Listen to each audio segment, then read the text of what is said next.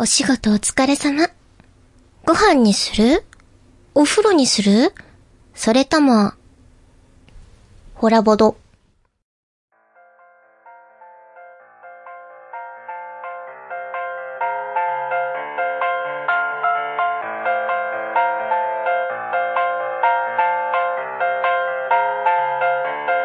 はい始まりましたコラボドこのラジオは偏った知識の3人が好きって気持ちだけでボードゲームとおすすめ映画についてあーだこーだおしゃべりするなんちゃって紹介番組ですパーソナリティは私もみそしてルシです。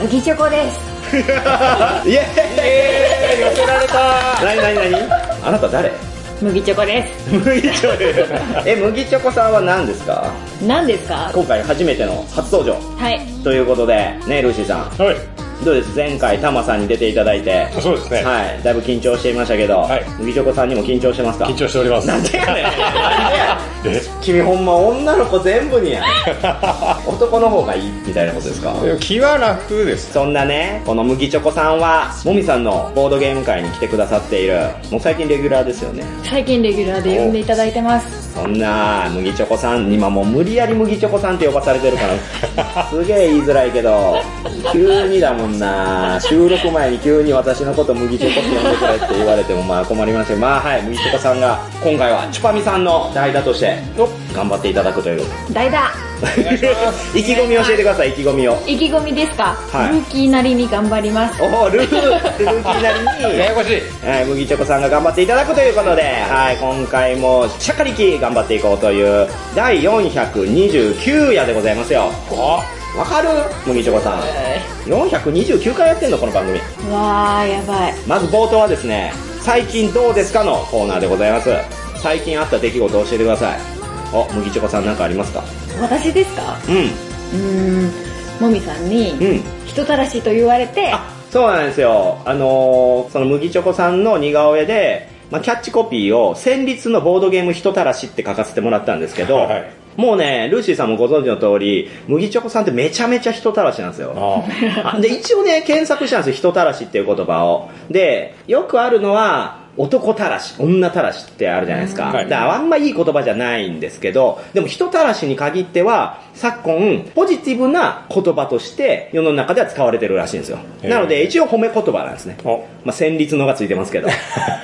もうそのレベルでねほんま麦チョコさんはねいろんなこの異性とかをもうちぎっては投げちそう食ってはないけどちぎっては投げちぎっては投げる進撃の巨人じゃないですか。いやもうそうよ別にこの女ガニ股で歩こう。マジやばいわよで何その人たらしっていうの人はたらしって言われて調べたんですよ、私も。ああその意味を調ねべたんだけど、うんうんいつからうち人たらしなんだろうって思っいや、た。だから、うん、人たらしは、そもそもが、その、誰にでも好かれるとか、あー人気者になるみたいな意味なんです ね。ああ、なるほど、でも確かに、なんか今まで勘違いさせんなよみたいなことはよく言われてたから。り。そういうことなんだなって思ったんですよ。あー、まあ、良くも悪くもね。そうそうそうそう。でも私は、その、人たらしてる気はしてない。あ、そうなのそうそう。じゃあ、えっと、悔い改めよ。まあでも天然の人たらしっていうことですよね。天然なんですよ。でも、こういうのってね、まあ、あんま言うとあれですけ ど、若いうちはいいのほ。うでもね、年取ってきたら困るわよ。困るわよ。人たらしは本当に。本当に。いもう誰も守ってくれないから。やー、気づかないかもしれない周でりす、にね。陰口とか言われるのよ。あー、嫌です。あの人さ、いろんな男にさ、色目使ってて、使ってないのに、同性に言われ出すの。だから気をつけてくださいい。やー、気をつけます。とはいえね、やっぱりいいなって思うのは、どんな人にもね、人当たりいいから、ボードゲーム関係の人にも、初対面の人にもね、フランクに話しかけるっていうのが、もう彼女のいいところなんですよ。で、ちょっとそのエピソードが私あるんで、おちょっとここで言わせてもらっていいですか、はい最近ね、友人に、もみさんちょっと来てくださいって、別のゲーム会誘われたんですよおう。私のゲーム会に来てくれている友達に別のゲーム会に来てくれと。しかもその人のゲーム会じゃないと。ほう。別の人がやってるゲーム会に呼ばれますっていう。ほうほうほで、私、え、何の会みたいな。う。うん。ボードゲーム会なんで、でもちょっと自分だけだと不安なんで、もみさんにも来てほしいんですって。あおーええまあまあ、いいけど、と思って。うんうんで、いざ行ったら、麦チョコさんもいたんですよ。おうおうその場に。はで、後から知ったんですけど、人狼会だったんですよ。い。おーあ人狼会私もう人狼なんて封印してもうかれこれ4、5年経ちますわ。もともとは人狼会を主催してたんですよ。うん。もう月1で、うちで十何人集めて回してたんですよね。うんそれこそ、行きつけのバドミントンサークルのメンバーを呼んで、みんなでやってんで、そこからボードゲーム入ってみたいな。んただやっぱ人狼って人を論破するのが基本なんで、うんマーダーミステリーっていう文化が入ってきてからは、もう特にそういうこう招待員とかはマーダーミステリーをしようっていう風に移行したんですよ。うん。いや、人狼会だってなって、さてやりますかってなった時に、私、人狼、やりたくないなってなっちゃったん ですよ。人狼やると私、いつも論破される側なんですよ。ああ、へえ。もみさんさ、怪しいって言いやすいんですよね。そうですね。あー初日に殺すの誰にするもみさんでいいんじゃねって言いやすいんですよ。キあーャラ的に。そうキャラがだから、そうだいしてますたい1時間のプレイで、前半どころかもう開始の5分ぐらいで死ぬから、もうやりたくないんですよ。だから、あ、じゃあ、私が GM します、その人狼のって。うんって言ったら、主催が、いや、自分がやるんで。じゃあここは身を引きます。私、見てますわと。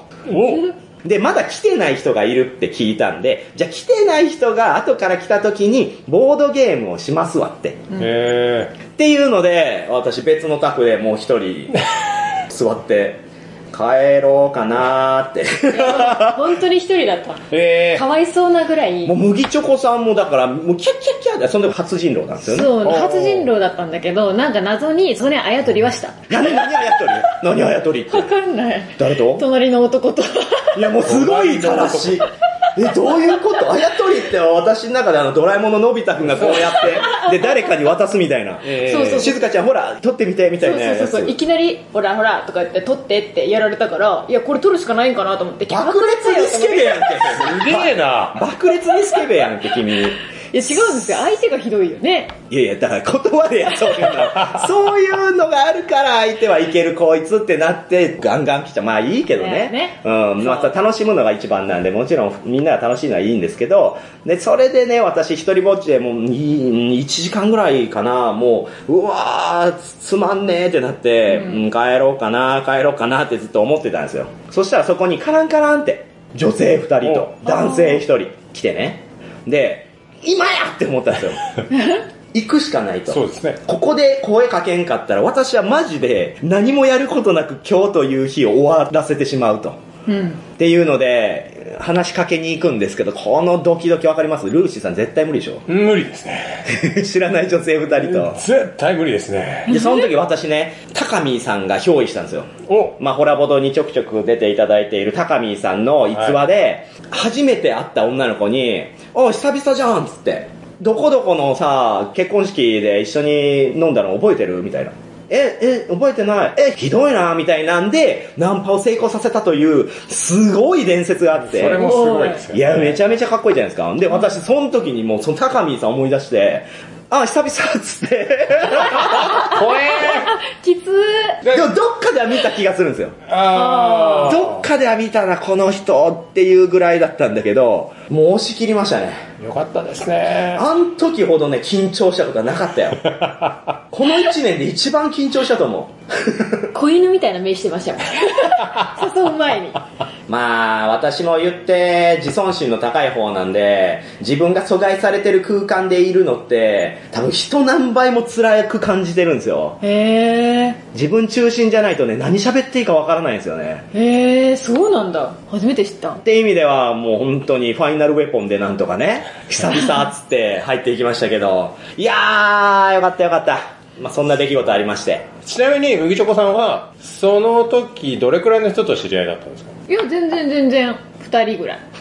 おーえ全で然知らない人。いや、でも私がパッて、その人狼タグ見たらもう、超ハイタッチしてるし、めちゃくちゃ盛り上がって、イエーイみたいいや、な。楽しかった、楽しかった。ただまたそこでね、麦チョコさんファンが生まれてあ、で、何人かが、もみさん、麦チョコさん遊びに来る回だったら自分も誘ってくださいって。ええあーもうすごいな、この人って。でも俺も、あの、麦チョコさんと、まあ、長いかタッグ一緒してるんですけど、うん。ほんと最初、麦チョコさんが来たばっかりの頃は、一緒にゲームやったんですけど、うんそれ以降、もみさんのこの会に参加するじゃないですか。、はいるんですよ、麦チョコさん。い。はい。うんでも、もう必ずどこかの宅でワイワイやってるから、一緒に遊べた試しがないんですよ。あなただって麦チョコさんのこと好きじゃないでしょなんで愛してん愛してないでしょ愛してはいないでしょ。ょあー愛してる人しか遊ぶ権利がない。だ入門がすご い。すげえなか。ら一緒に卓囲んで遊んでるように見えますけど、実際にはもう本当もう担ぎ上げられてますから。わっしょいわっしょいわっしょいしてますから。もう北斗の剣のあの、女だっつって持ち上げられてる状態ですよ。うえーっつって。嫌だなぁ。かわいそうわっにし。ょいまあでも歌手の本人が楽しんでる感じあるんで、まあまあそういう感じでね、まあ麦チョコさんってそういうキャラなんだってまあ理解してもらえたら、まあここからやりやすいなと思うんですけど、なるほどいいですか最近のエピソードはそんな感じで。はい。はい。ということで、まあここまですでにね24分喋ってますけど、うめちゃめちゃカットしてると思います。めちゃめちゃに。麦チョコ さん、この番組、すげえ削っていくから。わかりました。はい、安削り心まししてくょう。ださい。どはい いんどんやどんどんっていうのおかしいけど。ということで、ここからはですね、メインの紹介、2作品紹介に入っていくんですけれども、はい冒頭でも言ったようにね、ボードゲームとおすすめ映画を紹介する番組なんですよ、これ。で、なんと今回は久々の準通常回です。ほう。しかも、ボードゲームと映像作品を1作品ずつ紹介するんですが、これはね、なんと、第349回以来なんで、1年半ぶりです。 あれ、通常と、それ以外の通常回だと、例えば、本当は怖い恋愛映画特集とか、ああ二人でも遊べるゲーム特集とか、ちょっと何本かを一回で紹介してるんですけど、一本一本っていうのはもう、ネメシス相席食堂紹介以来ですよ。ーあら、ー。ほう。ね、コロナ入って相席食堂を紹介したのはあれが最後ですから、もうそっから1年半経ちまして、そんな第429回で一体何を紹介するんや、そんな意気込んでんのかい、もみはと。はいね、わかりますこの、うん、めっちゃバキわかるバキでしょ。バキバキ。バキバキ。バカにしてんのかな。今回の紹介作品は本当面白いですよ。というわけで、まずはボードゲームコーナーから、こちらでございます。ダダンエカテリーナ2世エカテリーナ2世でございます。エはい。こちらはですね、正式な名前で言うと、エカテリーナ2世皇后の都というんですけれども、ほうはい。お二人はもう遊ばれました遊びました、どうでした面白かったですよ。麦ちこさんもはい。ああ、めどちうゃくちゃ、めちゃめちゃ楽しみましたもんね。なんだったら、一昨日一緒に楽しみましたよね、これ。そあらう。。最2近。回連続でやったんですよ。そう。えあまりにも、その時のタクが盛り上がりすぎて、はいもう一回やらしてって言うから、もう一回やって、あっという間でしたね。初心者だけど、私大体負けるけど、まあ今回も負けたけど、うん楽しかった。あ、いいゲームということですよね。はい、こちらエカテリーナはですね、ゲームデザイナーはあの両作、ウィーンを生み出した、ヨハネス・シュミダウアー・コーニッヒです。うん。あ、知ってるあ、知らない。知らない知らないけど、あって言ったよ。ヨハネス。ヨハネス・シュミダウアー・コーニッヒさんですよ。はい。私、ウィーンがめちゃくちゃ好きで、はい。えもう5人集まったら大概ウィーンしますよね。あのー、馬車乗るやつ。そうです。馬車で進んでいくダイスゲーム、ダイスプレイスメントなんですけれども、その作者なんで、で、このボックスアート、見てください。もう、右側にエカテリーナおばさんの顔がズドーンって乗ってるでしょそうですねなんとも味わい深い、このボックスアート。 このアートが気になってね、まあ、買う前に、ちょっとエカテリーナ2世という人物を調べたんですよ。ー、はい。ほう。これがまあとんでもない逸話を持った人物で、それがきっかけで購入してみたんですが、いざ遊んだら、まあ面白いもん、まあではルーシーさはん、い。いつもの、え、いつものお願いします。えーエカテリーナ2世は2人から4人で遊べます、えー遊ぶ時間が30分から45分年齢10歳以上となっております、はい、ありがとうございます。合ってます合ってますよよ。かったいいぞ、いいぞ。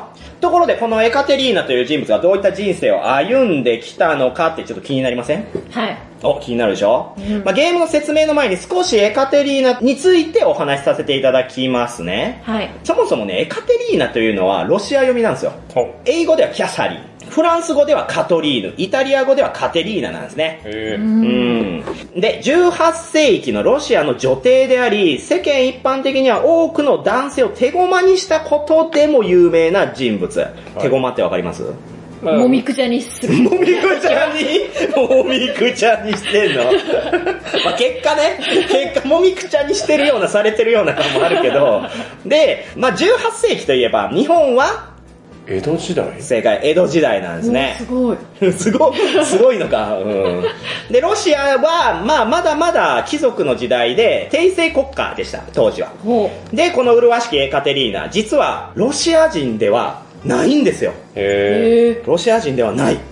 ドイツ貴族の娘として生まれ、幼い頃から英才教育を受けまして、教養豊かな女性だったんですね。で、16歳の時に、ロシアの皇太子、ピョートル。ね、可愛い名前でしょ、ピョートピョル。ートルピョートルのもとに嫁ぐことになるんですが、これはまあ、政略結婚と言ってもいいとは思います。うんうんで、その時エカテリーナまだ16歳ですから、まあ当然、まあそういう風に政治的に、まあ結婚しろということで結婚させられまして、ところがね、当時のロシア帝国には、正当な跡継ぎがいなかったんですよ。ーほほう。だから、急遽、ピョートルとエカテリーナっていうのはロシアに呼び寄せられまして、で、そこで暮らすことになっていったんですね。ううんうーん。で、まあその後に皇帝に即位することになるんですけれども、肝心のね、ピョートルというのが、かなりやばい人だったようで、もう政治、軍事ともに才能がなく、大人になってもおもちゃの騎兵隊で遊んでたんですよ。へえだ。ったかだったかブーブーっつって。いや、かわいいそう、え、かわい い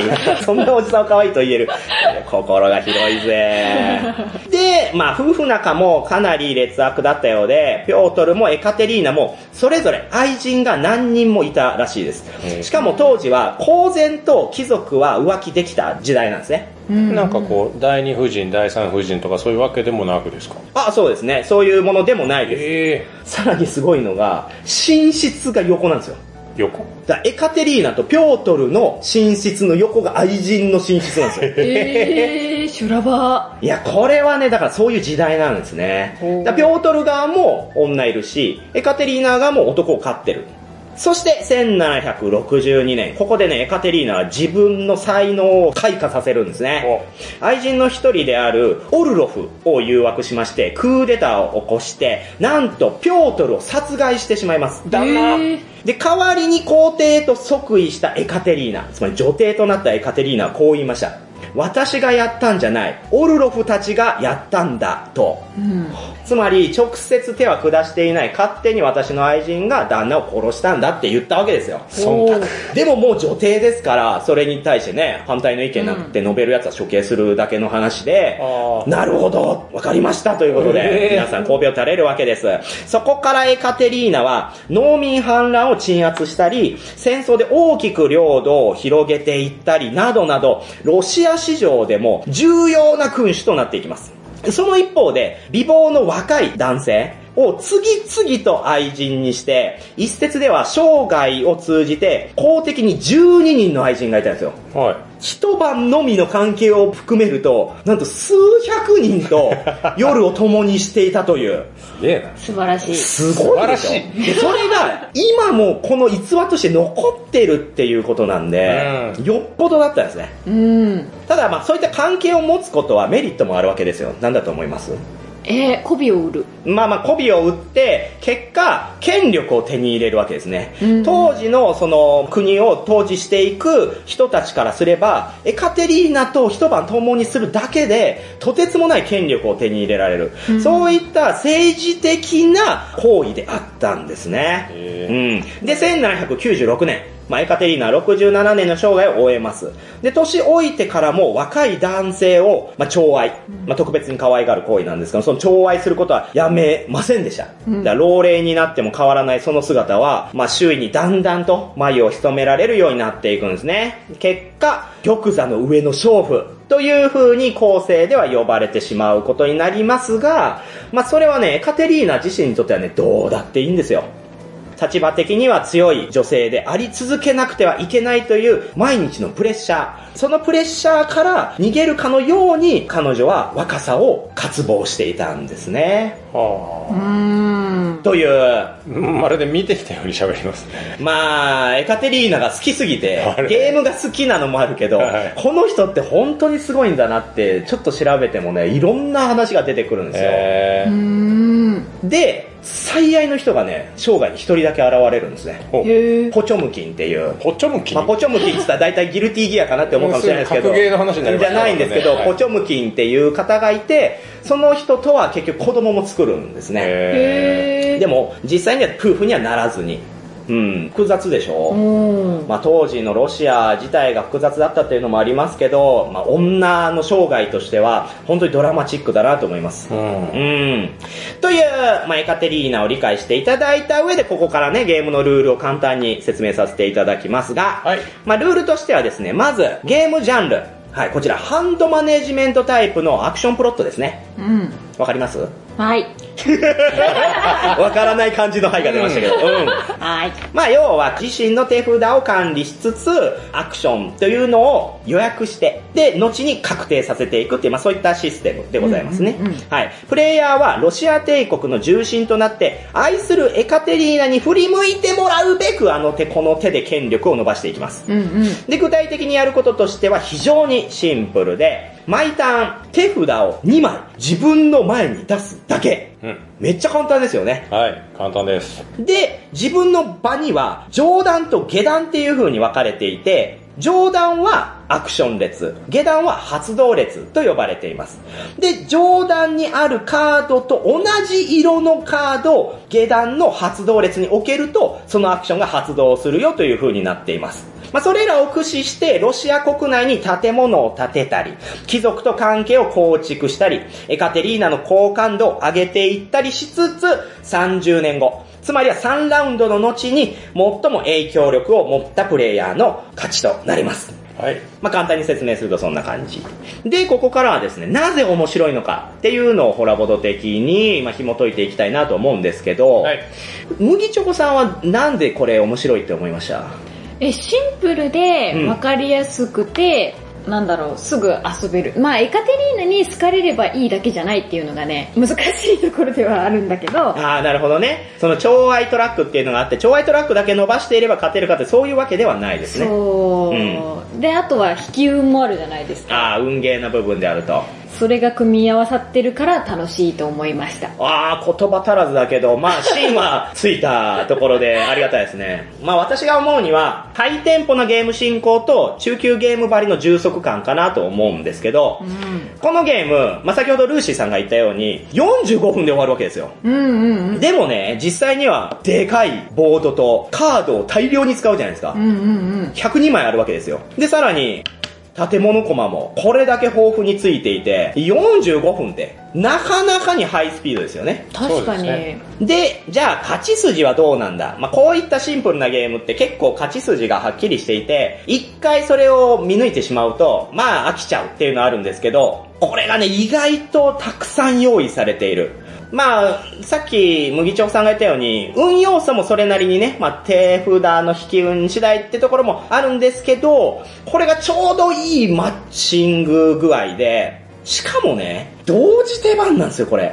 そうですね、それぞれ、うんあのーやれることが自分の中で決められるので、あまり他の人に影響されないっていうのも、なんかやりやすい、遊びやすいなっていう部分ではあるかなと思いました。そうですね。こちら、まあ、箱庭的感覚で遊べるなっていうところも非常にいいなと思うんですけど、インタラクションが薄いんですよ。うん。まあ、何かっていうと、要は他のプレイヤーに邪魔されないじゃないですか。ん麦チョコさんがこれしようって思ってた時に、はい、できませんみたいなんで誰かに阻害されるってことは、このゲームにおいてはまずないので確か、にまあ、やりたいことをひたすらやり続ける。うんこれがね、やっぱ気持ちいいんですよねう。んで、もっと言うとね、消費するコストっていうのはこのゲームにはほぼないんですよ。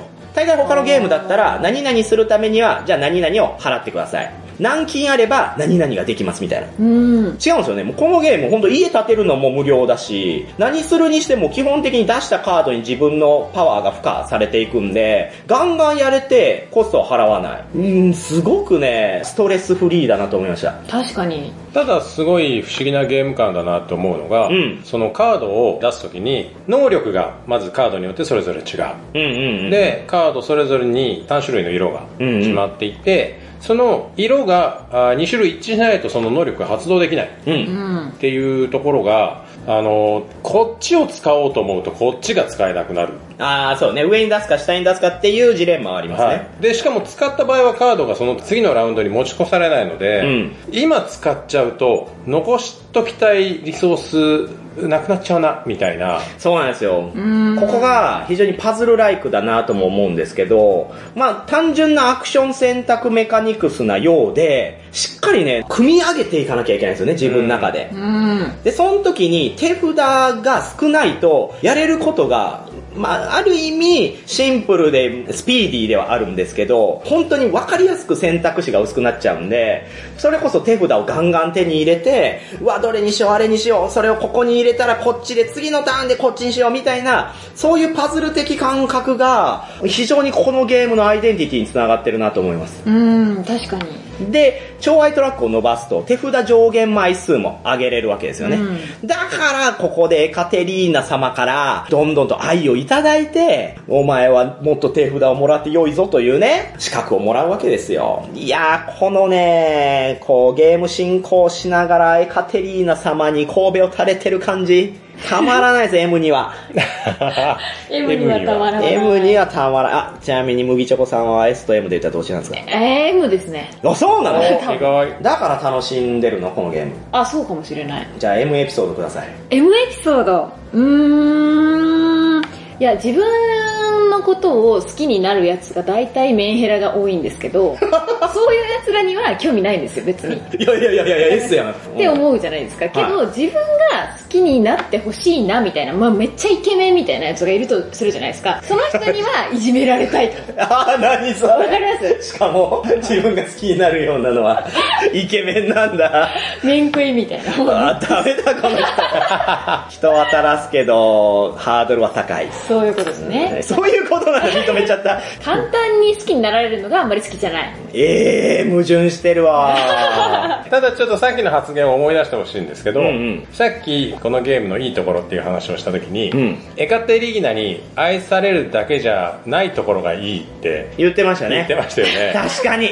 もうそういうところ出ちゃってますねこれ はそうか拾うなぁ拾う な拾うな拾うなぁ はい、じゃあ、遊ぶ際のコツ、ポイントっていうところに入っていきたいなと思うんですが、なんだと思いますコツ。コツねー、なんだと思いますまあ個人的にはそれこそ超愛トラックうん。にあんまり惑わされない方がいいなと思いますなるほど。ただ一方で、えーカードがなくなると結構カツカツになるのでうん。カードを増やすか、あるいはカードを使いすぎないようにするっていうところが大事かなと思います。まあ、超愛トラックをもし伸ばすのであれば、建物を建てるっていう戦術と、まあ、同義かなって思うんですよね。だからその両方で、まあ、攻めればいいなと思いますね。で、私、超愛トラック一切伸ばさなかった回があるんですけど、それでもね、勝ちました。えもうそれぐらい、実はこれ勝ち筋用意されてるんですよ。あとね、遊ぶ際のポイントとして、あの、カードを捨てることによって1点もらえるっていう、まあそういった、まあルールが内包されてるんですけど、はいこれがね、あながち強いんですね。ー、あ、そうですか。例えば5枚カードはゲットできますっていう能力が発動した時に、あなたは上限に達してるので引けません。その分得点にしてくださいっていう風になるんですけど、うんうんこれがね、組み合わせによっては、下手したら10点以上取れるんですよ、1ターンで。それをバシバシ打てると、かなり勝利への道が見えてくるんで、そういったプレイングもおすすめ。はい。というのがまあコツポイントかな。はい。では、ネガティブな点っていうところも触れていきたいんです。そう、ホラボドはね、あえてボードゲームのネガティブな点も触れるんですよ。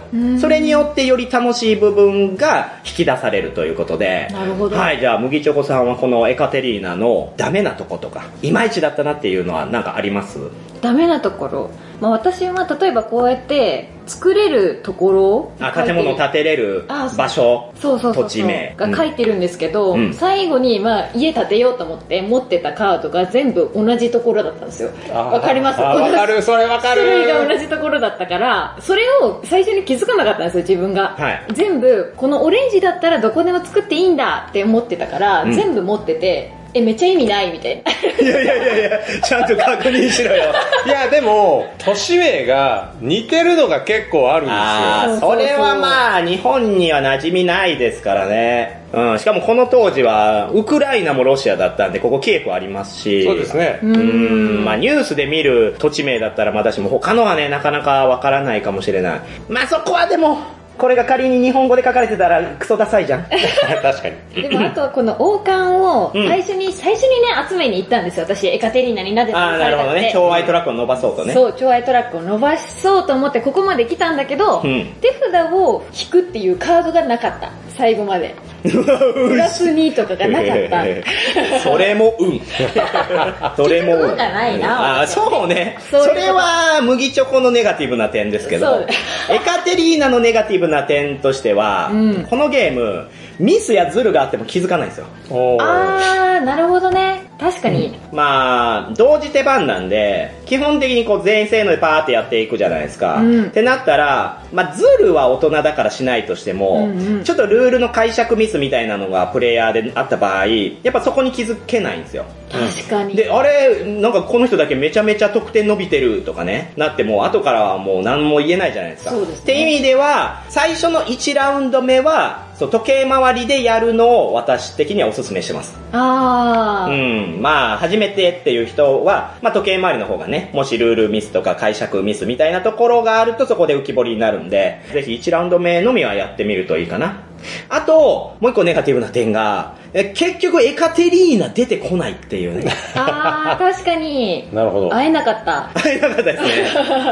エカテリーナ人形入っててほしいけどね、こんなのねねねうん作ったらいやいやいやいやいや作って。じゃあ、勝った人に、はい、エカテリーナ人形って。会えましたよかったねってよかったね怖いわ。そんな私と二度とみんな遊んでくれなくなるわ。一生懸命よ、夜な夜な人形作ってんねやろ。手作り。可愛いじゃんね。怖いなぁ、ホラーですけど。そう、こんだけエカテリーナに愛してもらうために頑張ったのに、エカテリーナ自身からは何もないっていうところが、あー私的には、そこさえなんかね、フォローあればいいなと思うんですよ確ね。かに。でもエカテリーナは、うんポチョムキンのこと見てるんですよね、結構そうなんですよあ。そうなんです。そうだった。結局は私たちは手駒でしかないんですよ。あー、悲しポチョムキンを殺すしかないんですね。い。やりに行きたいですね。うんやりに行きたい。はい、ということで、まあ、長々と説明してきましたけれども、ちょ、点数にね、行こうと思います。ボードゲーム、エカテリーナが何点なのか、というところで、ちょっと、麦チョコさんに考えてほしいんですけど、はい100点の指標、何を100点として、エカテリーナは何点なのかっていうのを決めますから。あー、なるほど。わかりました。何でもいいよ。えー、じゃあ、はい。バドミントンと比べて、バドミントンと比べて。あー、なるほど。麦チョコさん、バドミントンめちゃめちゃ好きですもんね。バドミントンはもう週5ぐらい行くぐらい好週きなん 5! で。えバドミントンと比べて、80点ぐらい。あ、もう言っちゃう。ちゃったむいちょこさんは、80点なんです ね。えー、ちょっとバドミントン高すぎじゃないですか。好きだから。あーじゃあ、ルーシーさんにも聞いてみましょう。うん。ルーシーさん、バドミントン100点とすると、これは何点ですかー、あー105点ぐらいですね。お、105点あー超えほてくぼるバドミントン。ほぼバドミントンですね。あー、じゃあ、バドミントンと比べて何点ですかあ、私ですか。はいい。うーん、まあ、380点ですね。めちゃくちゃだけまあ、バドミントンも好きですよ。もちろん私もやってますけど、あくまでボードゲーム会を健康的にやるための運動の一環としてバドミントンやってますんで、そんなガチではないですし、ああーとバドミントンで夏場になると、やたら服を脱ぎたがる男子がすごい嫌い。。絶対いるよね絶対いるよね、絶あ対いる、れ。絶対いるのよ。で、すぐ着替えたらいいのに、なんだったら20分くらいずっと裸だよね。そう、しかも、ちゃんとみんなに見せるように着替えるのよ。後ろ向くとかじゃなくて。腹立つわー。なんだろうねあれねなんなんだろうね。だからそういうのが減点方式になりまして、確かにまあ、380点ですね。もうエカテリーナ2世は、下手したら、ホラボド年間大賞にしてもいいぐらい、すごいハマってます、私。おうん。ひたすらやってる。珍しいですよね。ああ、そうですね。私はノンリプレイ派なんで、うん、結構珍しいとは思いますよ。ね、そう思う。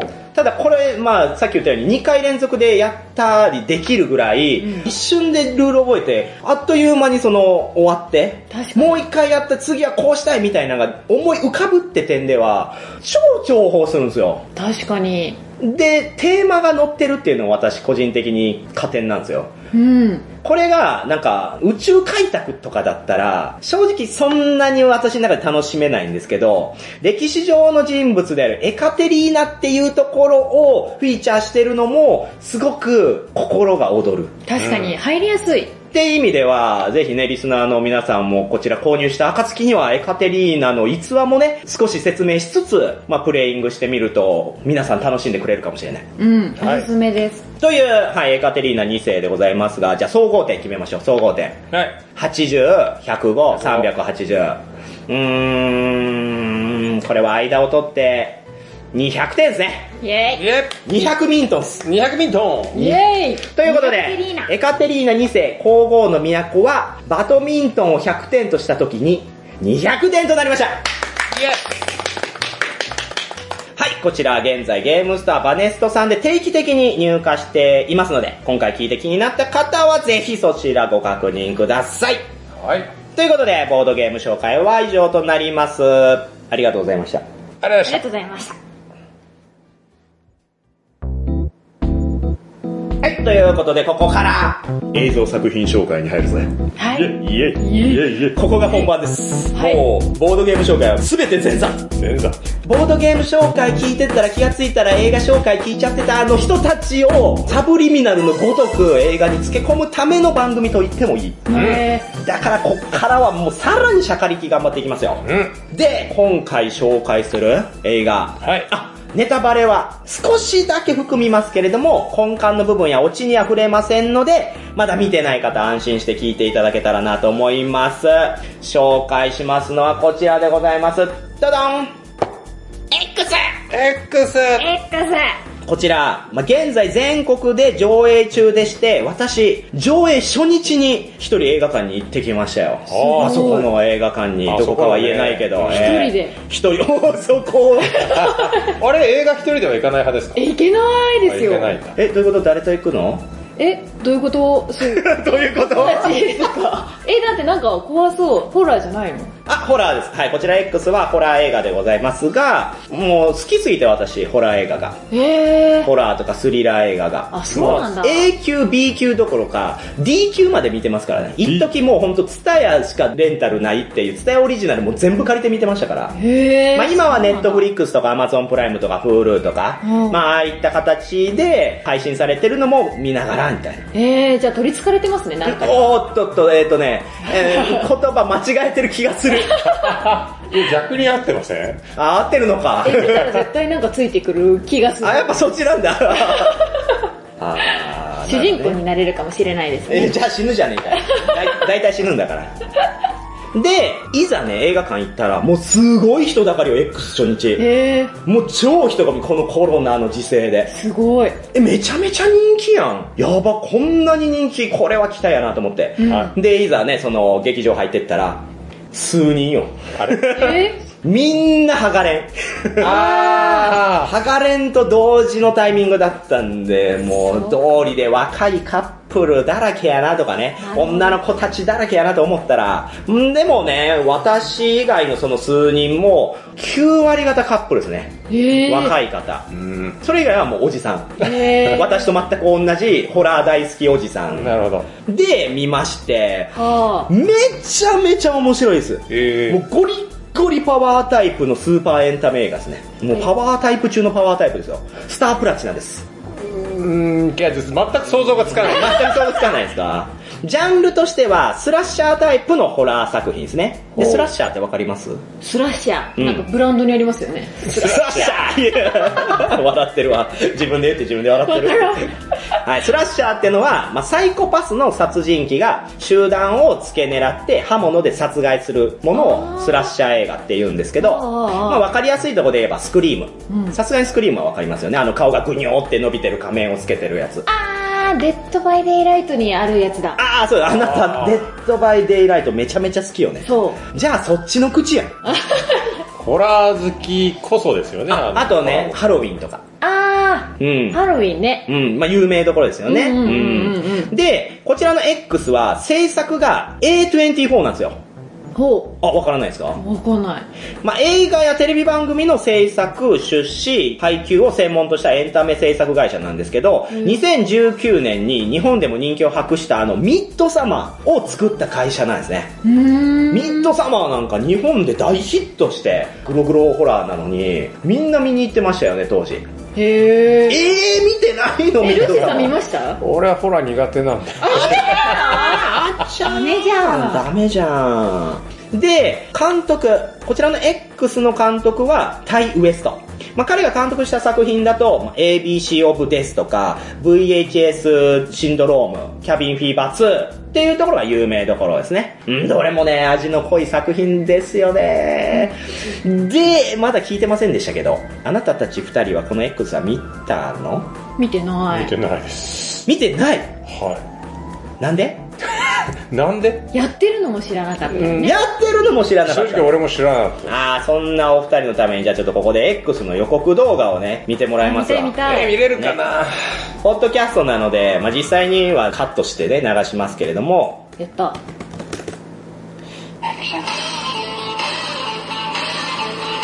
This is it. Our own studio backlot. Farmer's daughter, take one. My wife is not well. It happens after dark.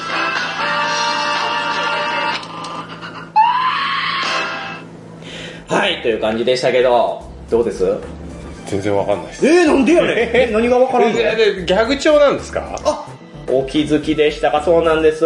もう予告動画からダダ漏れる、はいこのブラックジョーク感。ええあれホラーってもっとキャーとかワーとかヒーってなって最後ゾッとして終わるって思うでしょ、はいもう、爆笑中の爆笑でした、私は。いやだってこのポスターと全然違うじゃないですか雰囲気そう、ポスターはね、ちょっと、まあ、この、なんていうんですか、トマホークを持った女の子が、こちらを向いていますけれども、あ、あらすじ、そういえば言ってませんでしたね。あらすじはですね、1979年、テキサスのとある田舎町、若き女優、マキシーンたち6人は、ポルノ映画を撮影すべく、老人、ハワードが細々と経営する農場へとやってくる。ハワードに撮影の内容は伝えてないものの、半ば強行的にポルノ撮影を始める一行。しかし、その夜、彼らは想像を絶する恐怖を味わうことになる。うん。というものなんですね。はつまりは、まあ、ルーシーさんもね、農場を経営しているということで、そのルーシーさんのところに、ちょっと映画撮るんで、つって、6人来るわけですよ。はで、なや、ちょっと借りますね、今晩、みたいな。ああ、いいよいいよ、つって。で、ね、何も聞いてなかった、そこでポルノ映画の撮影を始めるっていう、そういう状態になったらどうします、ルーシーさん。うん俺がそうですよ、その人たちをどうします当然、血祭りにあげますよ、ね。なん でそういう映画なんですね。へえ。この作品の魅力なんですけれども、うーん、そうですね。まあ、さっきちょっとギャグテイストな部分を見せてしまってあれなんですけど、私がね、最も評価したのは、ヴィラン側の殺戮理由と哀愁なんですよ。ほうヴィランっていうのは、要は悪役ですね。まあ、アベンジャーズで言った敵側のサノスとか、ああいうのがヴィランですけど、この映画のヴィランっていうのは、老人夫婦なんですよ。おう。要はそこに泊まりに行って経営しているおじいちゃんとおばあちゃんにめちゃめちゃにされるんですよ、私たちは。へえ。まあ、金儲けとセックスしか頭にないような若い男女。まあ、これが主人公たち側なんですが、これがもう殺されまくるんですね。で、イカれた系、イカれた老人系ホラーって、今、巷で流行ってまして、うん結構目にすると思うんですけど、例えば、ドントブリーズ。ああはいを代表として、まあ、グッドネイバーなんかもヒットしましたし、老人だからって舐めてかかっちゃいけないぜっていう、まあ、ギャップとか、まあ、そういったアイデンティティがあって、世の中でも評価されている、イカれた老人系ホラーっていうのがあるんですけど、そういった流行に乗ってるって意味では、この X は、まあ、正直ね、殺害シーンにはアイデンティティはそんなないんですけど、老人夫婦が若い人たちを殺そうとする理由、ここなんですよほ。うそれがね、なんとも感慨深いところがありまして、若さへの嫉妬なんですよね。へっ え。ていうところで言うと、まあ、老人からしたら、羨ましいっていう気持ちがあるんですよ。うんおばあちゃん側がパールっていうおばあちゃんなんですけど、パールはね、腰がめちゃめちゃ弱いんですけど、性欲めっちゃ強い んですよ。で、おじいちゃん側のハワードは、性欲はないんだけど、心臓がめちゃめちゃ弱いんですよ。ほあで、この二人の老人は、その、もちろん仲良く暮らしてはいるんだけど、もういつ死ぬかってぐらいもうギリギリの状態で、二人だけで暮らしてて。で、そしたらもうね、人んちの納屋であんなこんなするわけじゃないですか。で、それがもう許せないし、羨ましいしっていうところが根底にあるんですね。へー理由として。で、それでも悪やんけと。ね、悪いことしてるやんっていうところがね、見ていくとね、だんだんそのおじいちゃんおばあちゃん側の気持ちも分かってくるんですよう。ね。ほで、また憎たらしいことに、この主人公たちもいい具合に見せつけてくるんですよ。あはっていうのを、さらにこの作品の魅力の点なんですけど、1970年代ホラーをリスペクトしてるビジュアル。これもね、非常に良くて、何も知らずに見に行くと、え、これいつの作品って思うぐらい、超古臭いんです。あ確かにさっきのやつもねレトロ感があったう。そうですね。そうでしょとにかくレトロホラーテイストがふんだんにまぶしてありまして、この話の時代設定、まあ、あらすじでもね、その1979年って言いましたけど、その時代設定だけじゃなく、カメラワークや演出がもう当時のそれそのものなんですよ。まあ、これはもうファンからしたらたまらんわけですね。とはいえ現在の撮影技術も織り込まれてるんでアーティスティックな絵作りになっていてどんどん引き込まれていきますだから単純にホラーを見に来た人はそのキャーとかワーっていうところで楽しめるしホラーファンとしてはそういうレトロな部分とか新しいアートな部分っていうところでも引き込まれてうん何粒も美味しいんですねただ、さっき麦チョコさんが心配してた点なんですけど、これは音で脅かす系です。ああ音なんだまあ、これもね、1970年代ホラーの定番ではあるんですけど、よく聞くじゃないですか。キャンキャンキャンキャンああキャンキャンみたいな。やだやだほんで、バンみたいな。ああいうのもすごい入ってるんで、それが苦手な方、まあ、ハワードばりに心臓が弱い方は見に行くと、おそらく、まあ、心臓止まるでしょうね。死んじゃうかも死んじゃうかもしれ ない。とはいえね、それを多分期待してね、若いカップル生きてたんだろうな。ああ確かにうんだが残念ここでそのカップルたちは痛い目を見るわけですよ私の真横にもいましたよ一席置いてねほカップルこっちも一席置いてカップルおカップルカップルで見てるわけですよ私一人でボスんですけど その人たちはもう戦慄ですよその後なぜかって言ったら、この映画現在では珍しくなったホラーとポルノっていうこの2つのジャンルの融合なんですよこの映画はね、まあそもそも1980年代前半までホラー映画イコールポルノ映画って言ってもいいぐらい一緒だったんですね。へこれバタリアンとか思い出すと、もう冒頭で墓場の上で全裸の女がめっちゃ踊ってるんですよ。へーなんでやねんってね。絶対危ないやん、絶対死ぬやんって。でももちろん死ぬんですけど、まあそういうのが定番だったんですよ。で、それをまさにリスペクトした作品なんで、何回もセックスシーン出てきます。へえすげえ今、麦チョコさんが想像してる4倍は出てきます。なんだったらもう映画の3分の1ぐらいずっとそれなんじゃないかぐらい。へえおそらく私の横にいたカップルたちは、スクリームとか、はたまたミッドサマーぐらいだと思ってきてるわけですよ。だからもう、最初、楽しみだねとか言って。この後どこ行くとか言って。で、ポップコーンとかね、でっかいの買って、もう私ポップコーン買うカップルめっちゃ嫌いなんですけど。そしたらそいつらもうポップコーン一口も食べることなく、ポカーンって、変な空気になって、その後も変な空気で帰っていきました。ざまーって思いましたよ、私。ざまーもうアイアムアヒーロー見に行った時と同じ気持ちですよ。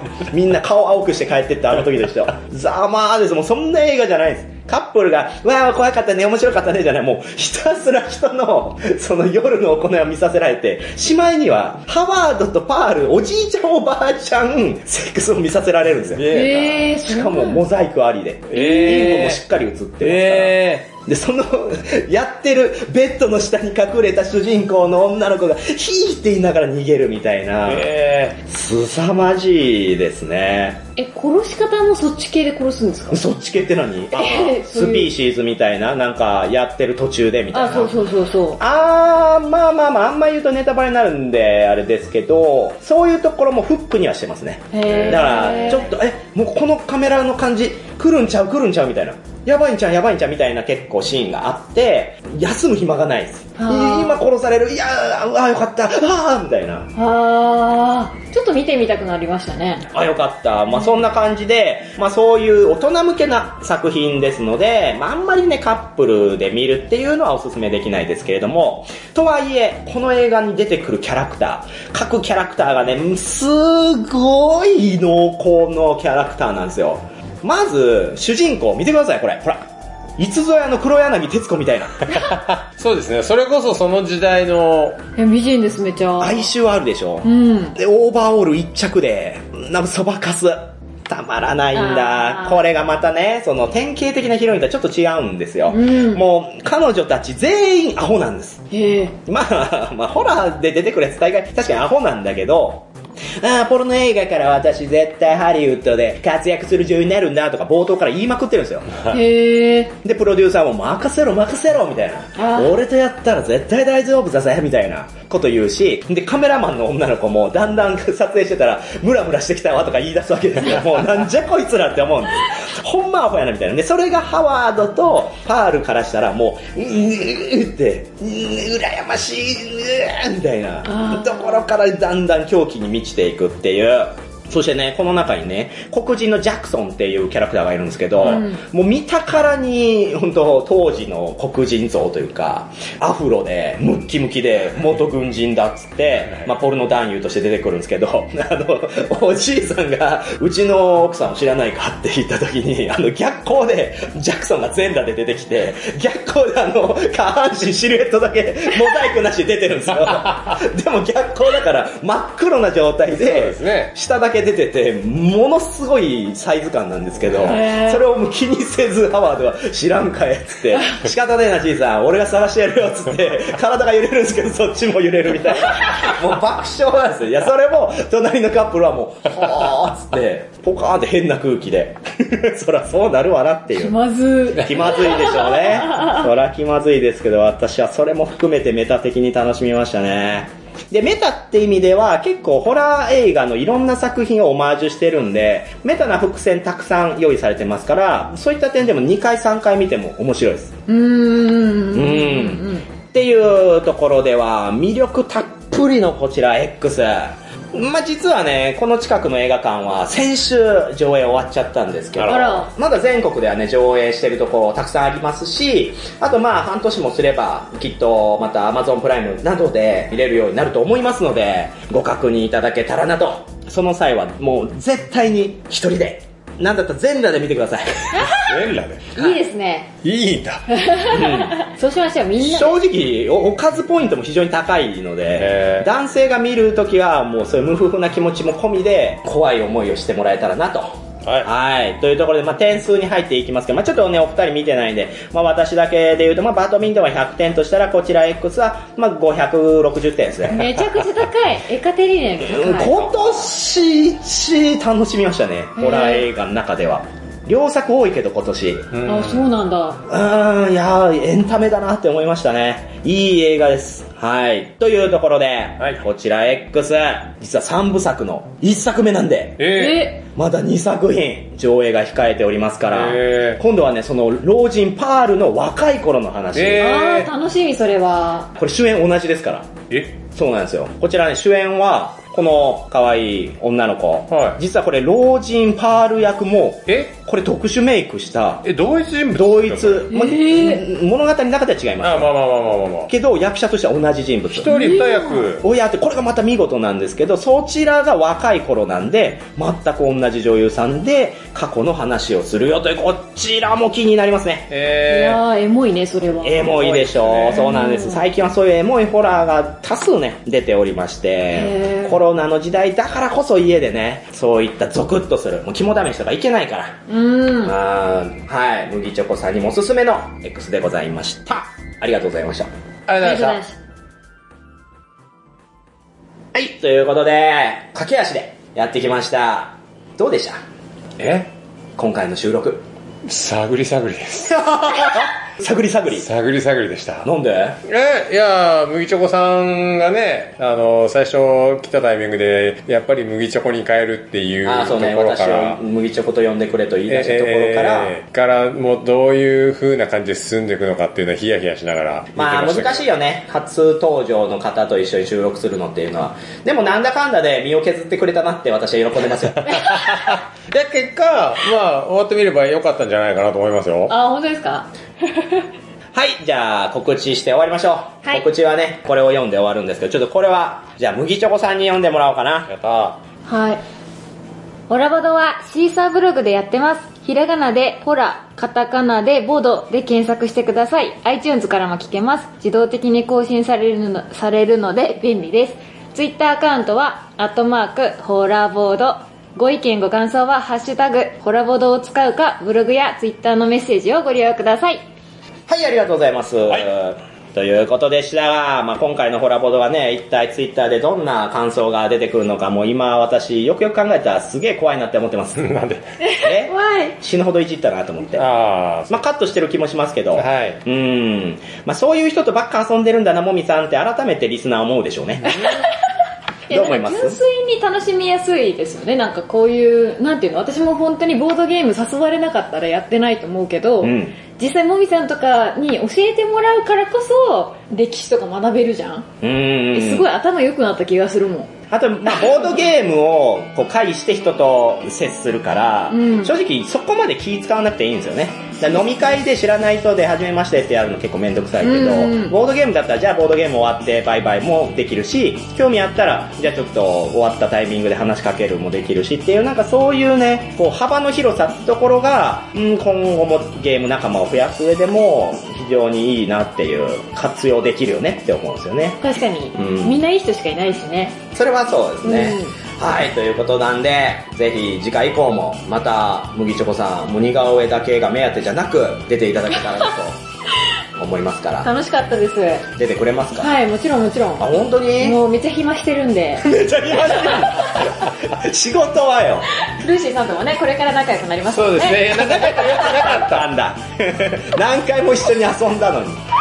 困った子。楽しかった。はい、ということで、終わりましょう。はいじゃはあ、い最後は、お別れの挨拶を言うんですけれども、はいチャオチャオとね、チャオチャオですねチ。ャオチャオです。はい。はい、今回お送りしたのは、アメリカンドッグの生地の部分の方が好きなもみ。野菜ジュースっていうかスムージーのつもりだったルーシー雨の日は傘をささない派の麦チョコでした。チャオチャオチャオチャオ